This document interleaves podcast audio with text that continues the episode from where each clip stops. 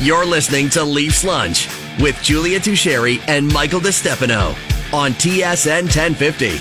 The Leafs live here.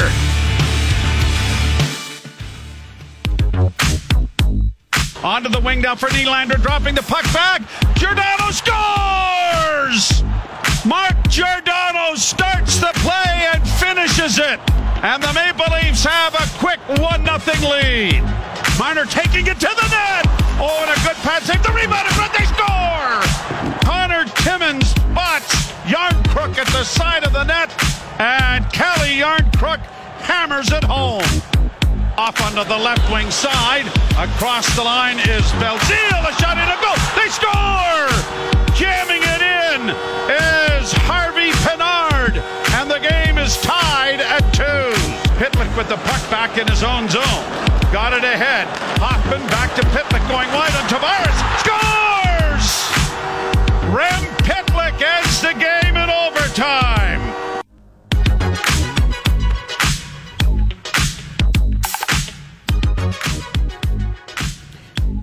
Okay, happy Monday, everyone. Welcome to Leafs Lunch on TSN 1050. Julia Tasheri and Mike DeStefano with you for the next two hours. The Leafs coming off a bit of a tragic overtime loss on Saturday night in Montreal.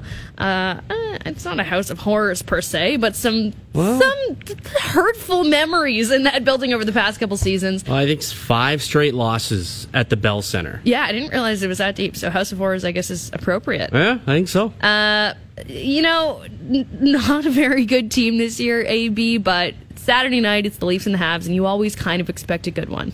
Well, it's always going to be like you just never know what to expect. No. I think is what the situation is there, right? Like, Probably an emotional day for that team. Cole Caufield came out that morning Yeah. uh, that he was going to have season-ending shoulder surgery. Uh, by the way, in a busy show that we have today for you all, Mike Johnson is going to be on in the next couple minutes to, to chat about all this with us. But Do you think the NHL, by the way, knew that this news was coming and they just got ahead of it, and that's why he didn't end up at the All Star tin game? hat series. No, but like if and now you're injured- placing the tin hat on my head. If they me. knew that he was going to be hurt, they just got ahead of it and was like, "Well, he's not going to be there anyway, so let's take him out of the running and let's put in whatever Auston Matthews or Pastrnak." Uh, I have no idea. It's an interesting thought, though. I, I'm definitely intrigued by the theory, and I will, I will think about placing the tin hat on my head for that one. Okay. Uh, Leafs have another, another game tonight, though, to bounce back from that overtime loss. They've got the Islanders at home tonight, Mm-hmm. and of interest, Samsonov gets the start. Three starts in a row for Ilya Samsonov, four Yeah. appearances in a row. Came in relief that one game for Matt Murray.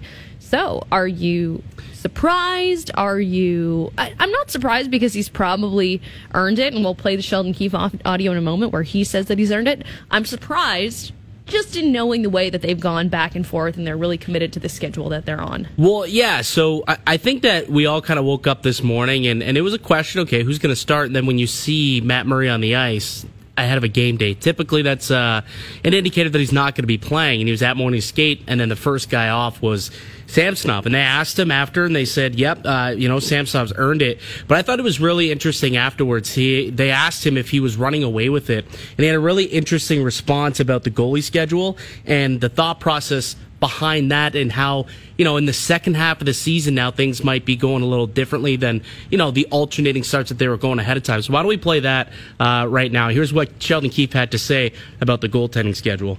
Part of how we were moving the goalies was early in the season was a managing them coming off of injuries, b trying to get them both reps and get them in the net after missing significant time from injuries, not having them just sit too long coming out of being injured, and then also that both were playing really well at the same time, and then both sort of slipped at the same time, so it was harder to have any sort of separation. But I think we're we're into the second half of the season here now, and I think it's important to give guys the opportunities when they've earned it and. Matt will be ready when he gets back in, and he'll get his chance to to go back uh, back with it. But we've got two guys that are going to compete for the net, and uh, we like that. Sheldon Keefe likes that. And there was another part of that conference where Keefe says that Samsonov has earned this start. I, I don't think that there's any question about that. the only thing that i find weird about this is it was less than a week ago. He's talked about needing to get Matt Murray more home starts. Yeah. and then the first game so back you and at I home. actually haven't really talked about this. It, this was kind of a buzz on Friday, but we on our show haven't talked about. we did slightly Okay. on on Friday. We talked about like the you're talking about the splits, the Yes. home road splits. We briefly delved Became a into sensation. It. It, did, and then it kind of took on a life of its own. And we were curious. Okay, well, who's going to get the start on the road? And Right. then Samsonov kind of struggled on the road, right? And that's where it's like, oh, okay, so he struggled, took another road loss. So coming back home, where again, Sheldon Keefe had talked about, yeah, we want to get Matt Murray some more starts. He said this within the last week. Wants to get him more home starts.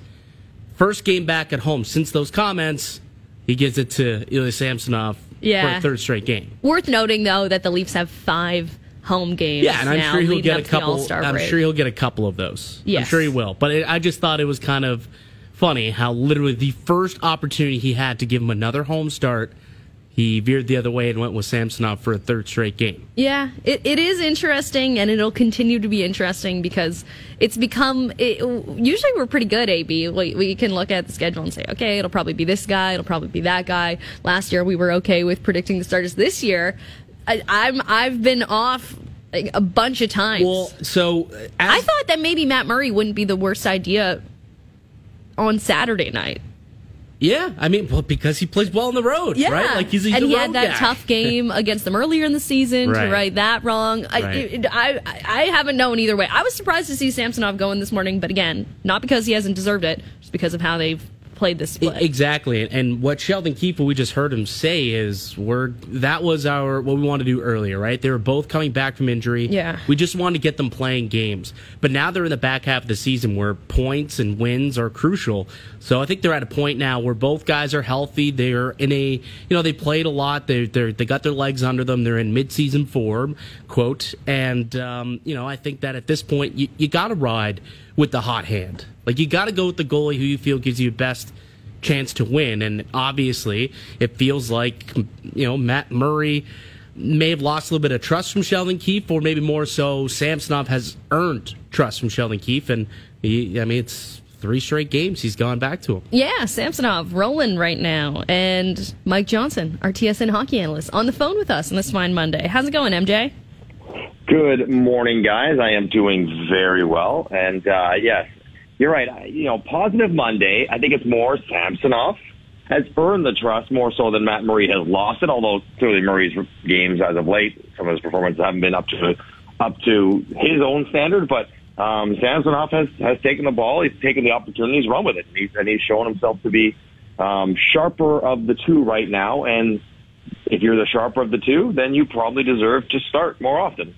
I find it peculiar only because no more than a week ago, I think like four or five days ago, Sheldon Keefe came out and said, you know, I want to get Matt Murray some more home starts. Like everyone looks at the home road splits and how polar mm-hmm. opposite they are. So they he wanted to get him some more home games.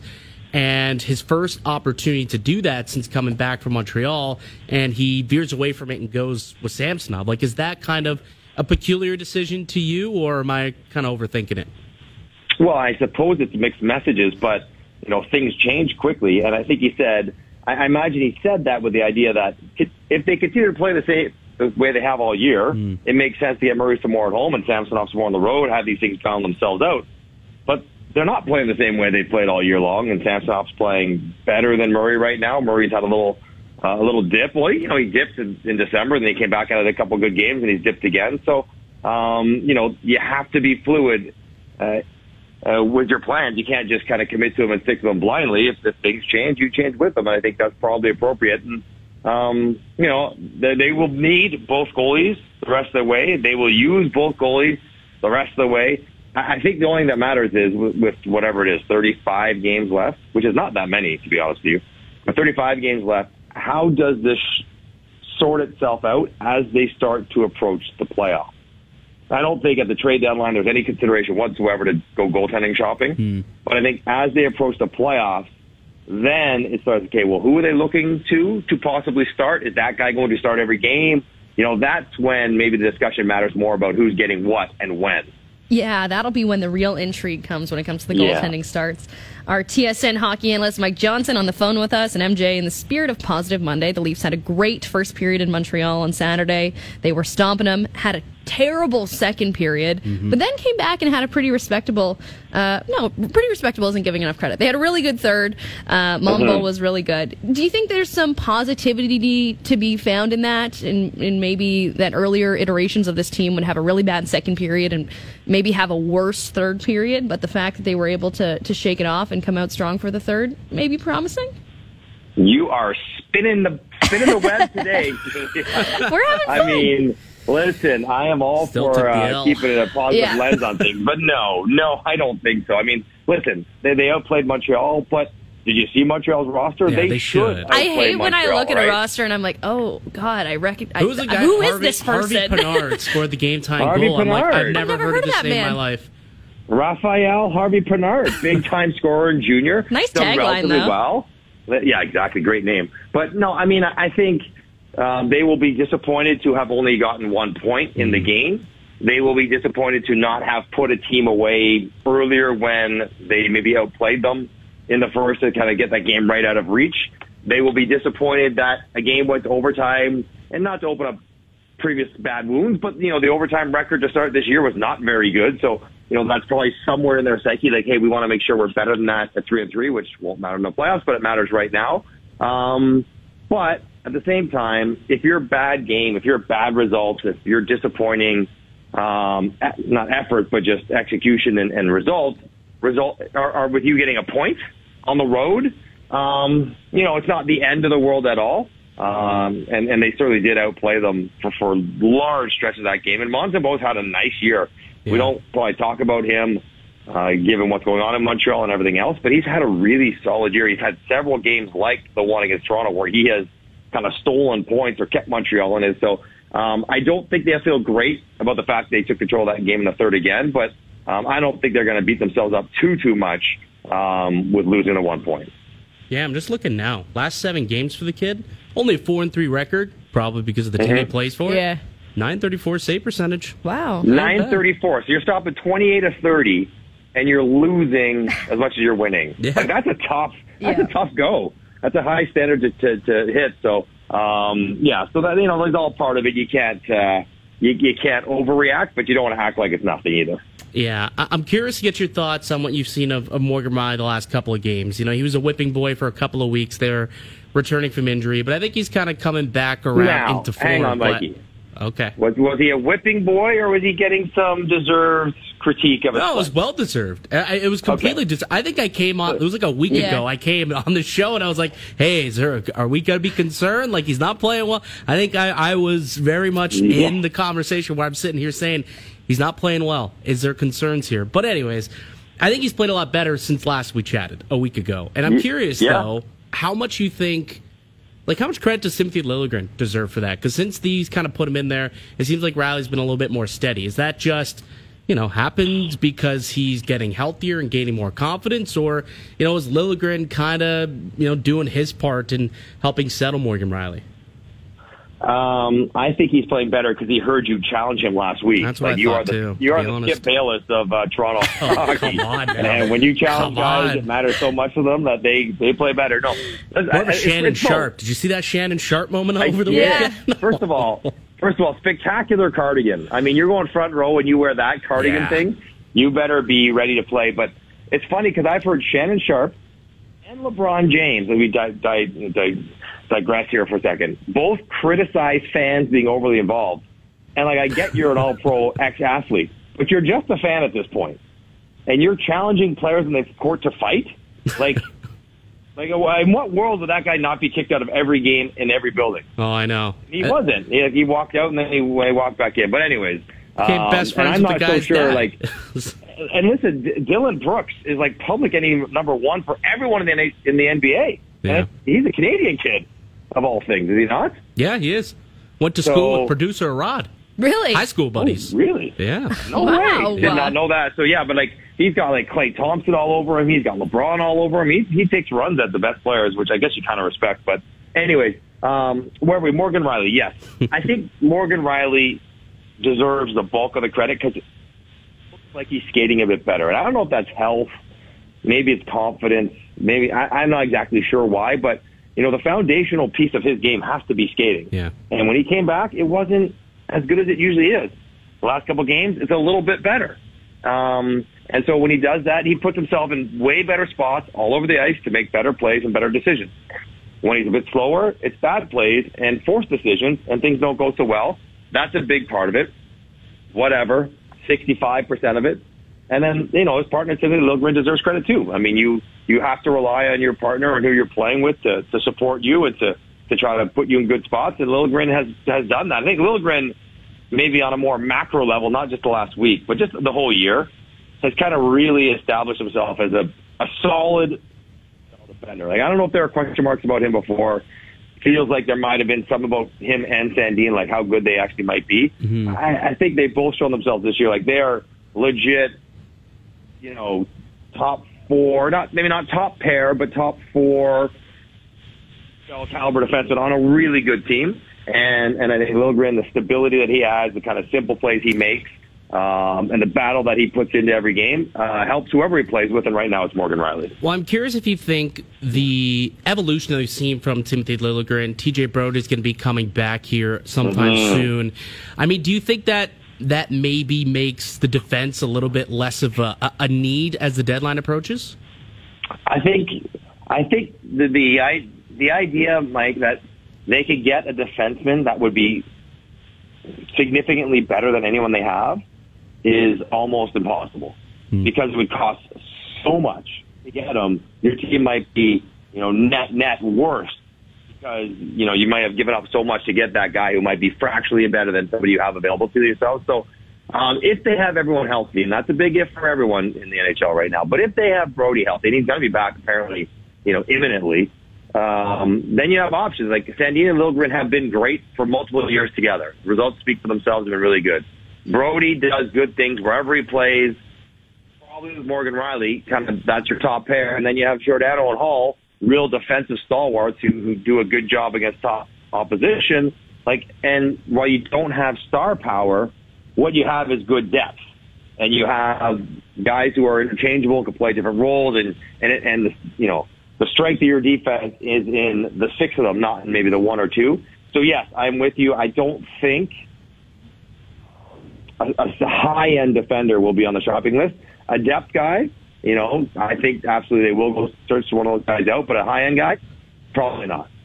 And as an update for our listeners, TJ Brodie was on the ice this morning with conditioning staff uh, ahead of the Leafs morning skate. And speaking of the Leafs morning skate, the Leafs have the Isles at home tonight. MJ, there were fire Lou chants raining uh, on the island over the weekend. They've lost They've lost four in a row and they have two wins in their last 10 games. Probably shouldn't be this bad. I don't know. How do you evaluate this New York Islanders team, MJ? They stink. Yeah. I mean, I think, you know, they, they're, they're, they've committed too long to the group that was really good with Barry Trotz. Right. And it's hard to pivot away from teams that are successful.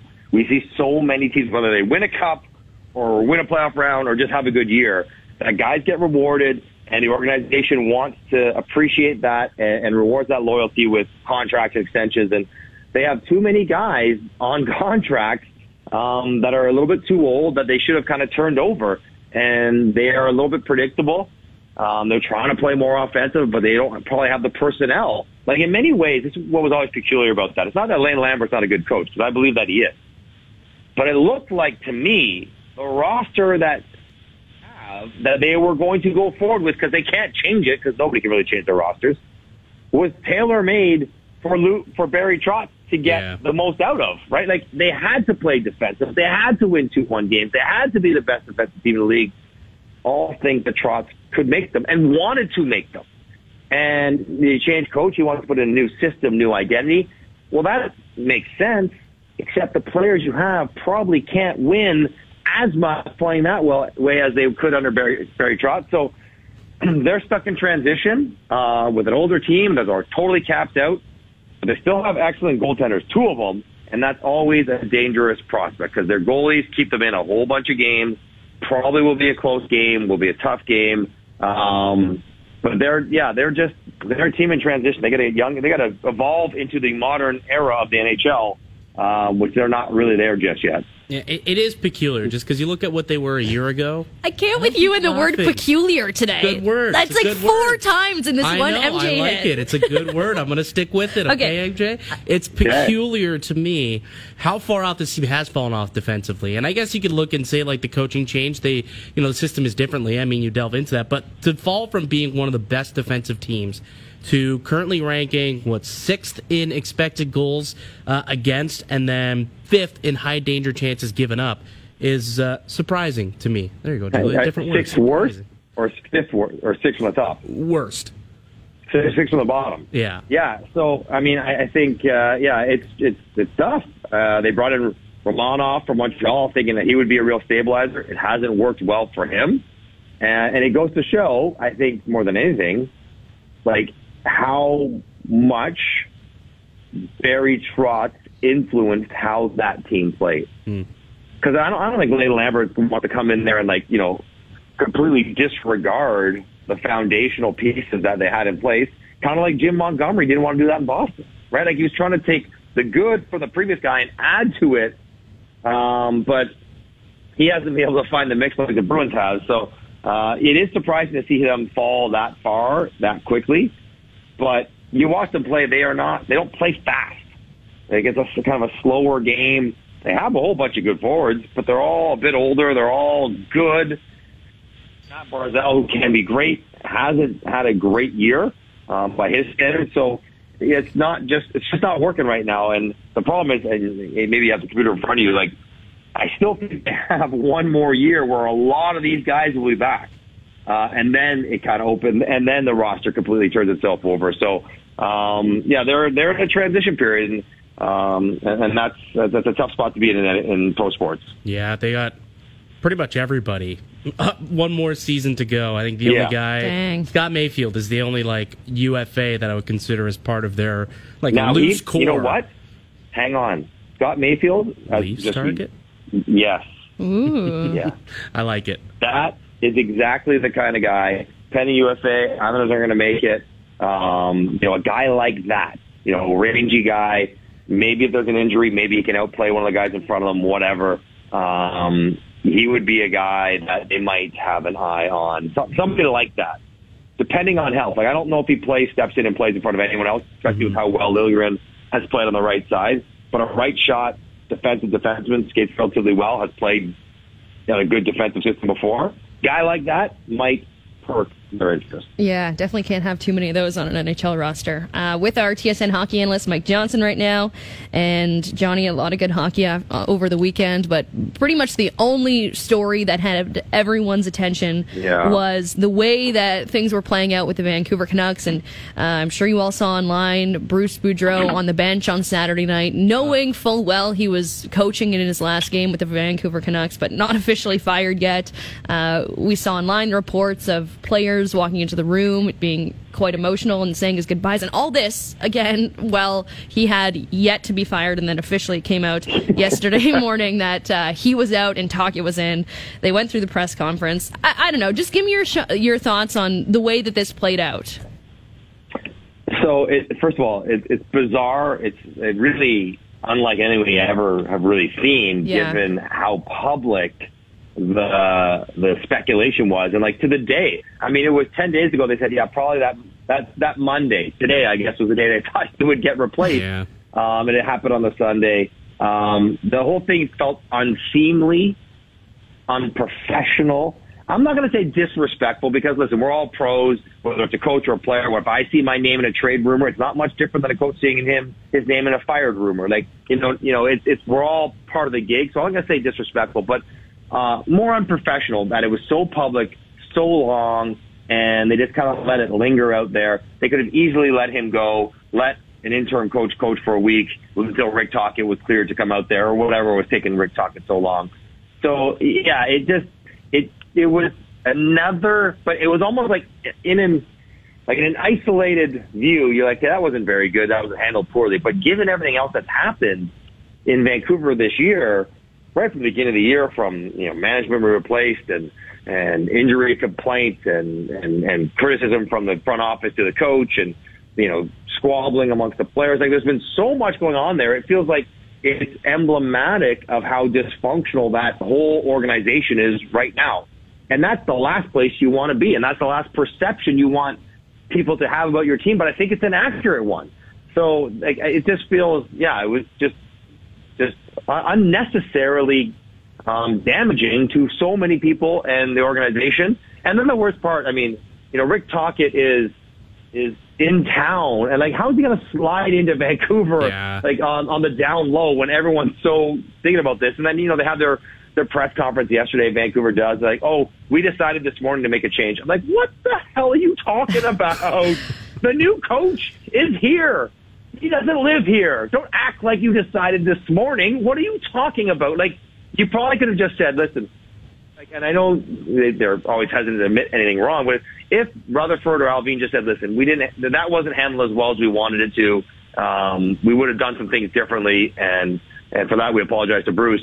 We're moving with Rick Tocchet. We're excited about that. Like, if they would have just said that, like, would probably do, go a long way in saying, okay, well, whatever, you still get criticized, but at least you acknowledge it. But this semantic tap dance about, well, we just didn't, we interviewed a lot of people and we just decided today, like, it's all such garbage, which again further hurts their reputation, um, in, in some weird way. So strange, strange times. Everyone loves Bruce Boudreau. And my last thought on it, guys, coaches that I really like never even once come close to crying if someone lost their job. Like I'm hearing about guys going in and shedding tears over Bruce Boudreau. Like if that's true, then that is an incredibly um, impactful situation they've gone through because that's not normal. Yeah. Uh, like you know, it's not like we've seen guys cry. Like the guy, like Ryan Smyth, when he got traded, he was crying. That's that's that's not that abnormal. But his teammates weren't crying for him, right? I, like guys don't cry when coaches get fired. It stinks, and you feel bad, and you and you may hurt. You know, you may hurt for that person. But if that's true, that is uh, really says something about where that team was at mentally. Yeah, it, re- it really does. Uh, we'll see. I mean, I- I just feel bad for Talk coming in on this situation. You know, like it's Why? Well, Why just, do you feel bad for talking? That was like the weirdest person to what's gonna pick. hap- no, it's not that it was a weird person to pick. Like, I mean, Johnny, you played for for Rick Yeah. Tocchet for a year, didn't you? And, I don't and- talk well. Yeah, yeah, I absolutely he's- do. So, like, is he? I mean, he's coming into this, and it's just people are still in love with Bruce and the way that it kind of happened. And not that I think Rick Tocchet's coming, like he's not the villain, but it's weird. It's like the, the you're going to continue to talk about your ex with your current, you know, boyfriend or girlfriend. It's just it's a weird, peculiar situation for Rick Tocchet to be in.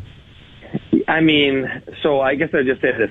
It's not of his own making, but it's not like he wasn't part of whatever was going on, right? Like he could have said, you know, "I can't leave for four weeks" or whatever, or whatever the delay was for the TNT thing. If that was part of it, um, you know, he could add a conversation like, you know, I will accept the job as soon as one's available, right? Yeah. Or whatever. Like you could do things to kind of mitigate whatever just happened. Yes, he's got a PR battle in front of him that is probably not primarily of his own making, but he's not like he wasn't part of what was happening. He was having discussions with uh, the management and knew what was going on and flying in on the Saturday while the other coach, like he could have said, listen, just fire him now, like whatever. You know, he could have been part of those conversations. So, Yeah. um, yes, he has a hard uh, go, but I thought he, uh, when he spoke, said about all the right things. Like he was measured. He wasn't coming in saying, I'm the hero. He wasn't saying, uh, I'm here to, to win, to, to get to the playoffs. He was like, he acknowledged that there were some things to work on.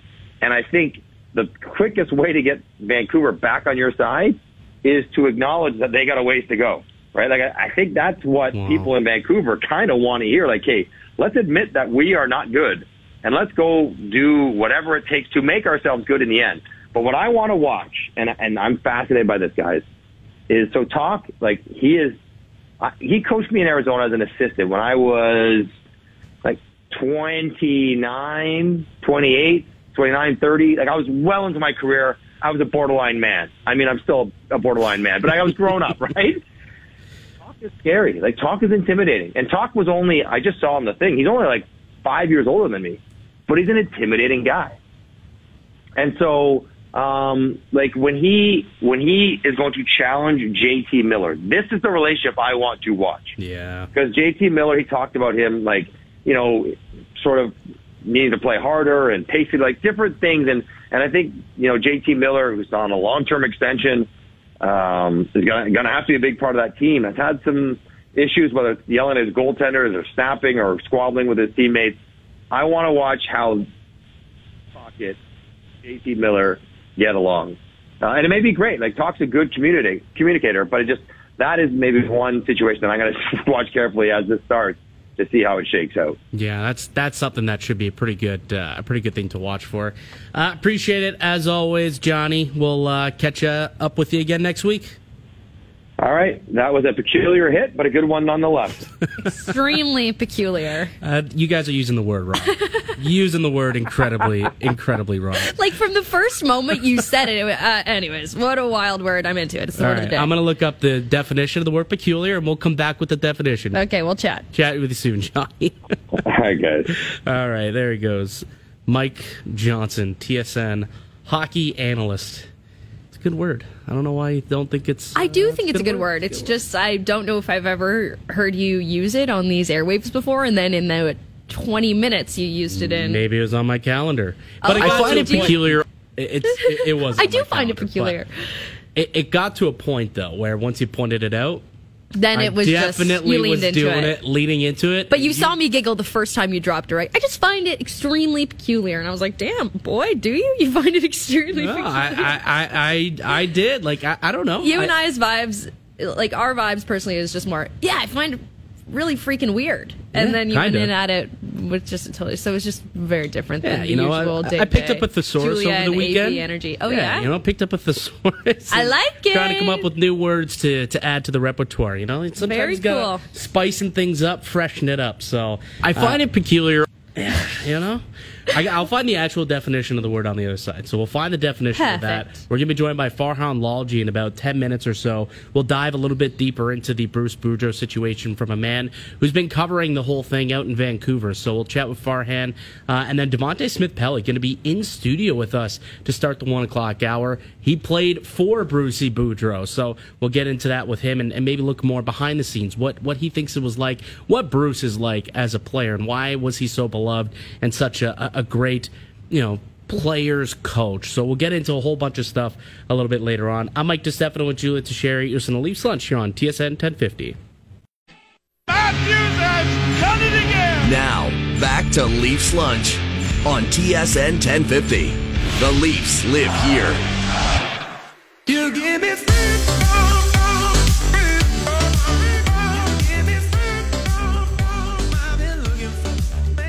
Welcome back to Leafs Lunch on TSN 1050. Julia and Mike DeStefano with you. We're going to be joined by Farhan Lalji in the next, uh, just in the next couple minutes here to kind of get more of a read as to what's going on in Vancouver. Obviously, over the weekend, Bruce Boudreau's firing was unceremoniously dragged out and then became official yesterday morning when they announced Rick Tocchet would be his replacement. But I think we all know that this. I I feel like the story is going to continue to evolve and, and less about this coaching change in particular and more just when it comes to the dysfunction in the Vancouver Canucks organization. Yeah, before we get uh, before we get Farology on, I, I want to play this one clip by Jim Rutherford that he had uh, yesterday at the introductory press conference for Rick Tocchet, and, and you know, kind of his explanation, and it was somewhat of an apology, but not really much of an apology to Yeah. Bruce Boudreau. Here's what he had to say yesterday.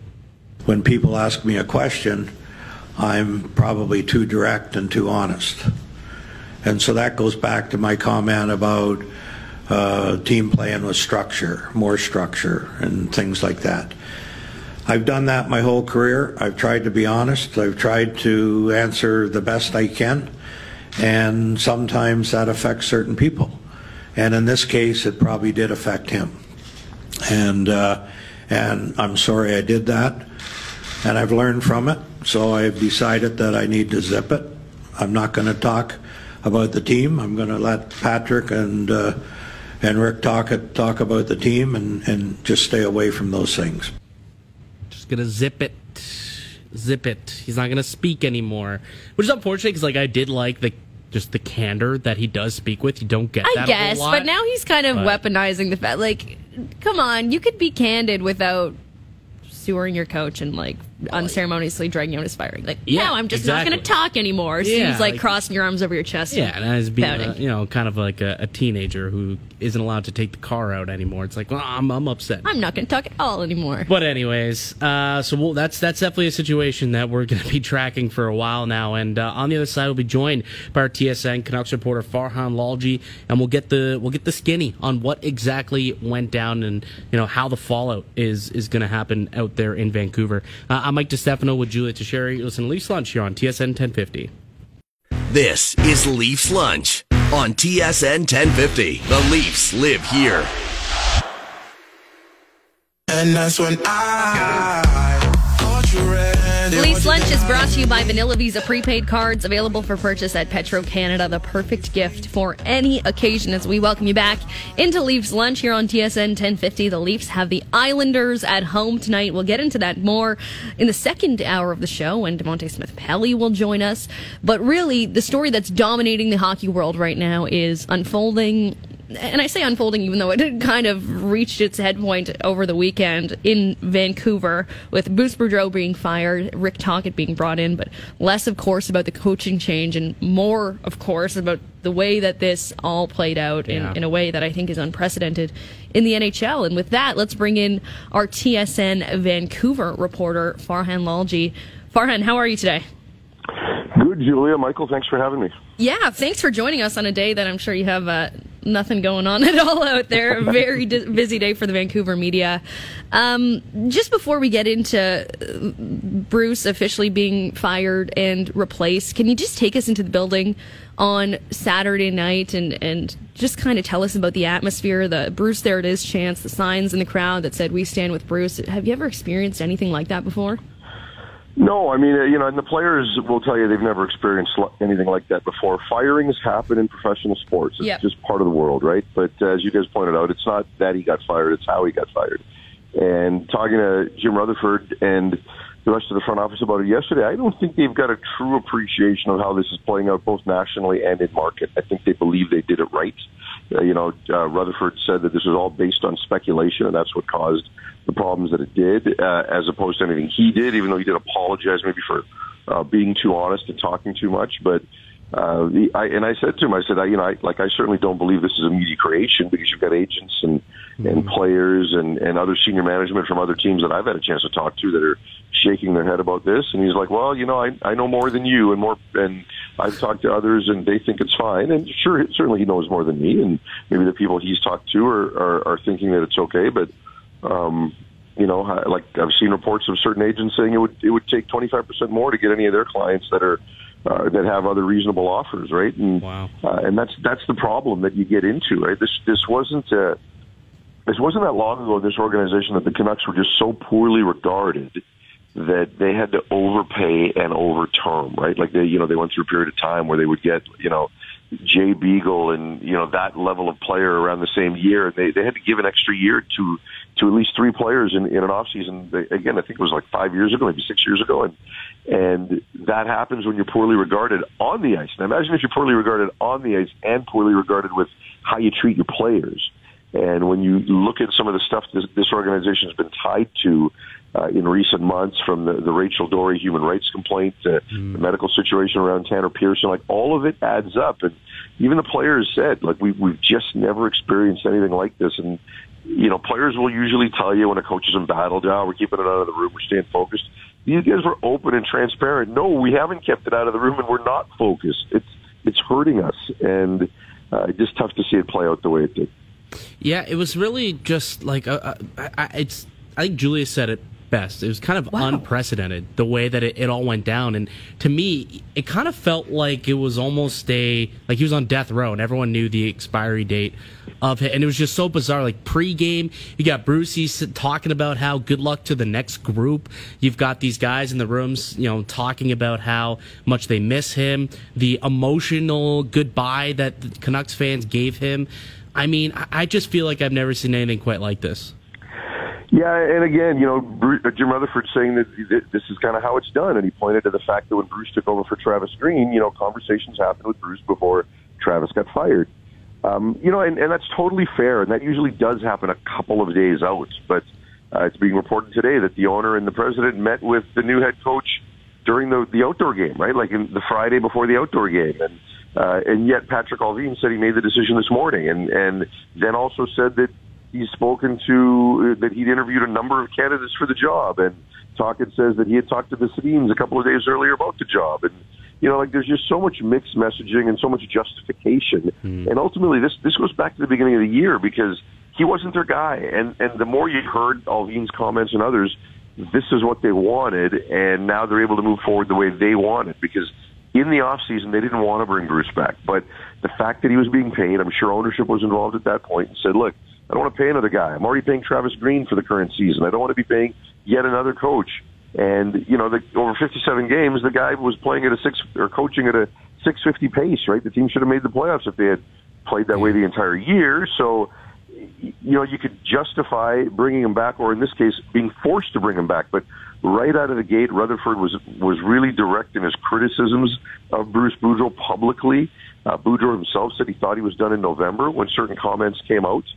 Um, so it, it's just the fact that it's had to play out this way. They they had other opportunities. They could have dismissed him. You know, Mike Yeo had been a head coach before. They could have let him be an interim head coach while they went through a search and just done it the right way. But they they didn't, right? And Well, why didn't you know, they do that, Farhan? I mean, that I- I that, don't that seemed because I, I remember having a conversation about this back in November when you said Bruce felt like that. It did feel like that because I think if the timeline lines up, uh, Jim Rutherford did a sit down on Hockey Night in Canada, and he was very candid and very blunt about his assessment on the team, and says he realized how broken this team was dating back to training camp. Yeah, the And- criticisms of the system. Yeah, and, and so then when the team was losing and, and they start out the year with all these multi goal losses and and you know or um, multi goal leads, leads, yeah. that they were blowing, it really did seem like it. And I remember having Darren Dreger on, and he said, "Well, the easy succession would be Mike Yeo because that was it. They don't want to pay another guy." Well, there was an internal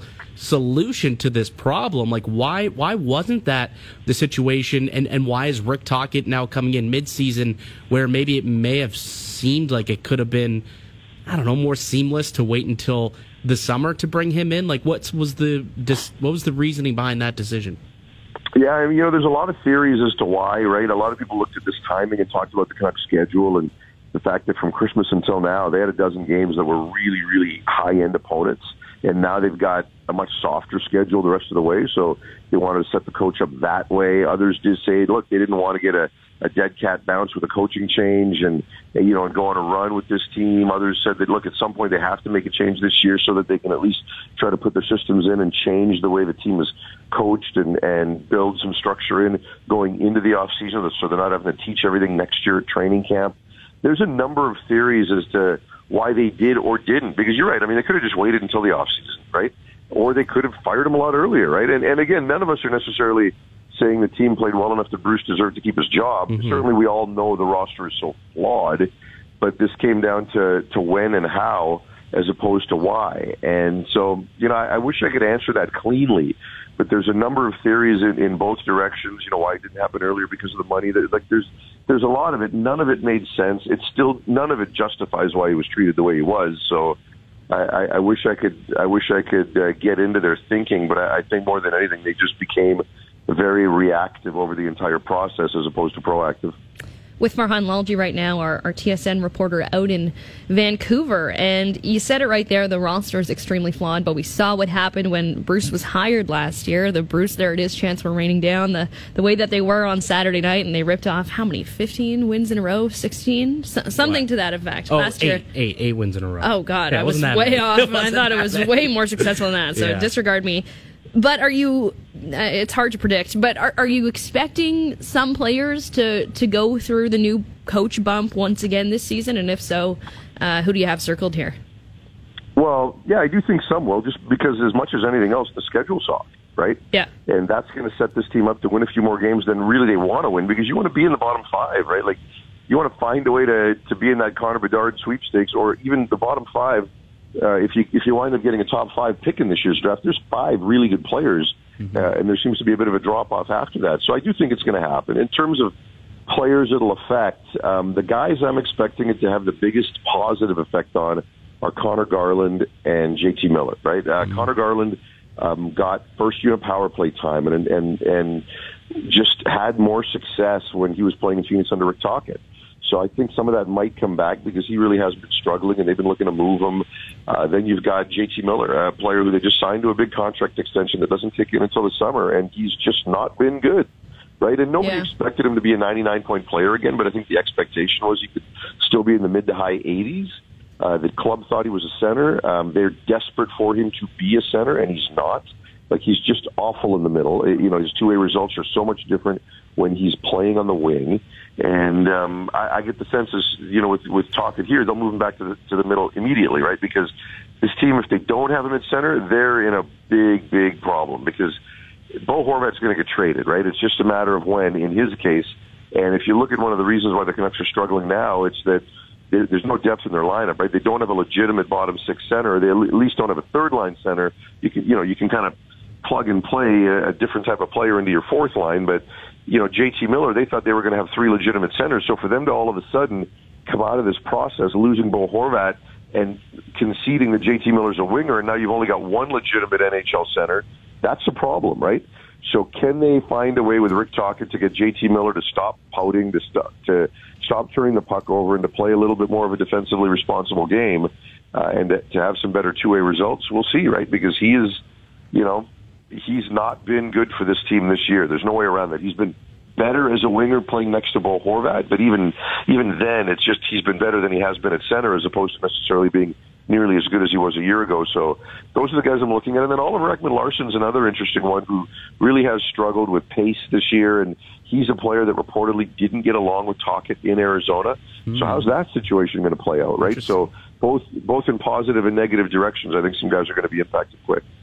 To think there was some idiot on this show last year that said, trade William Nylander for JT Miller, make it happen. Oh, This guy's such an idiot here.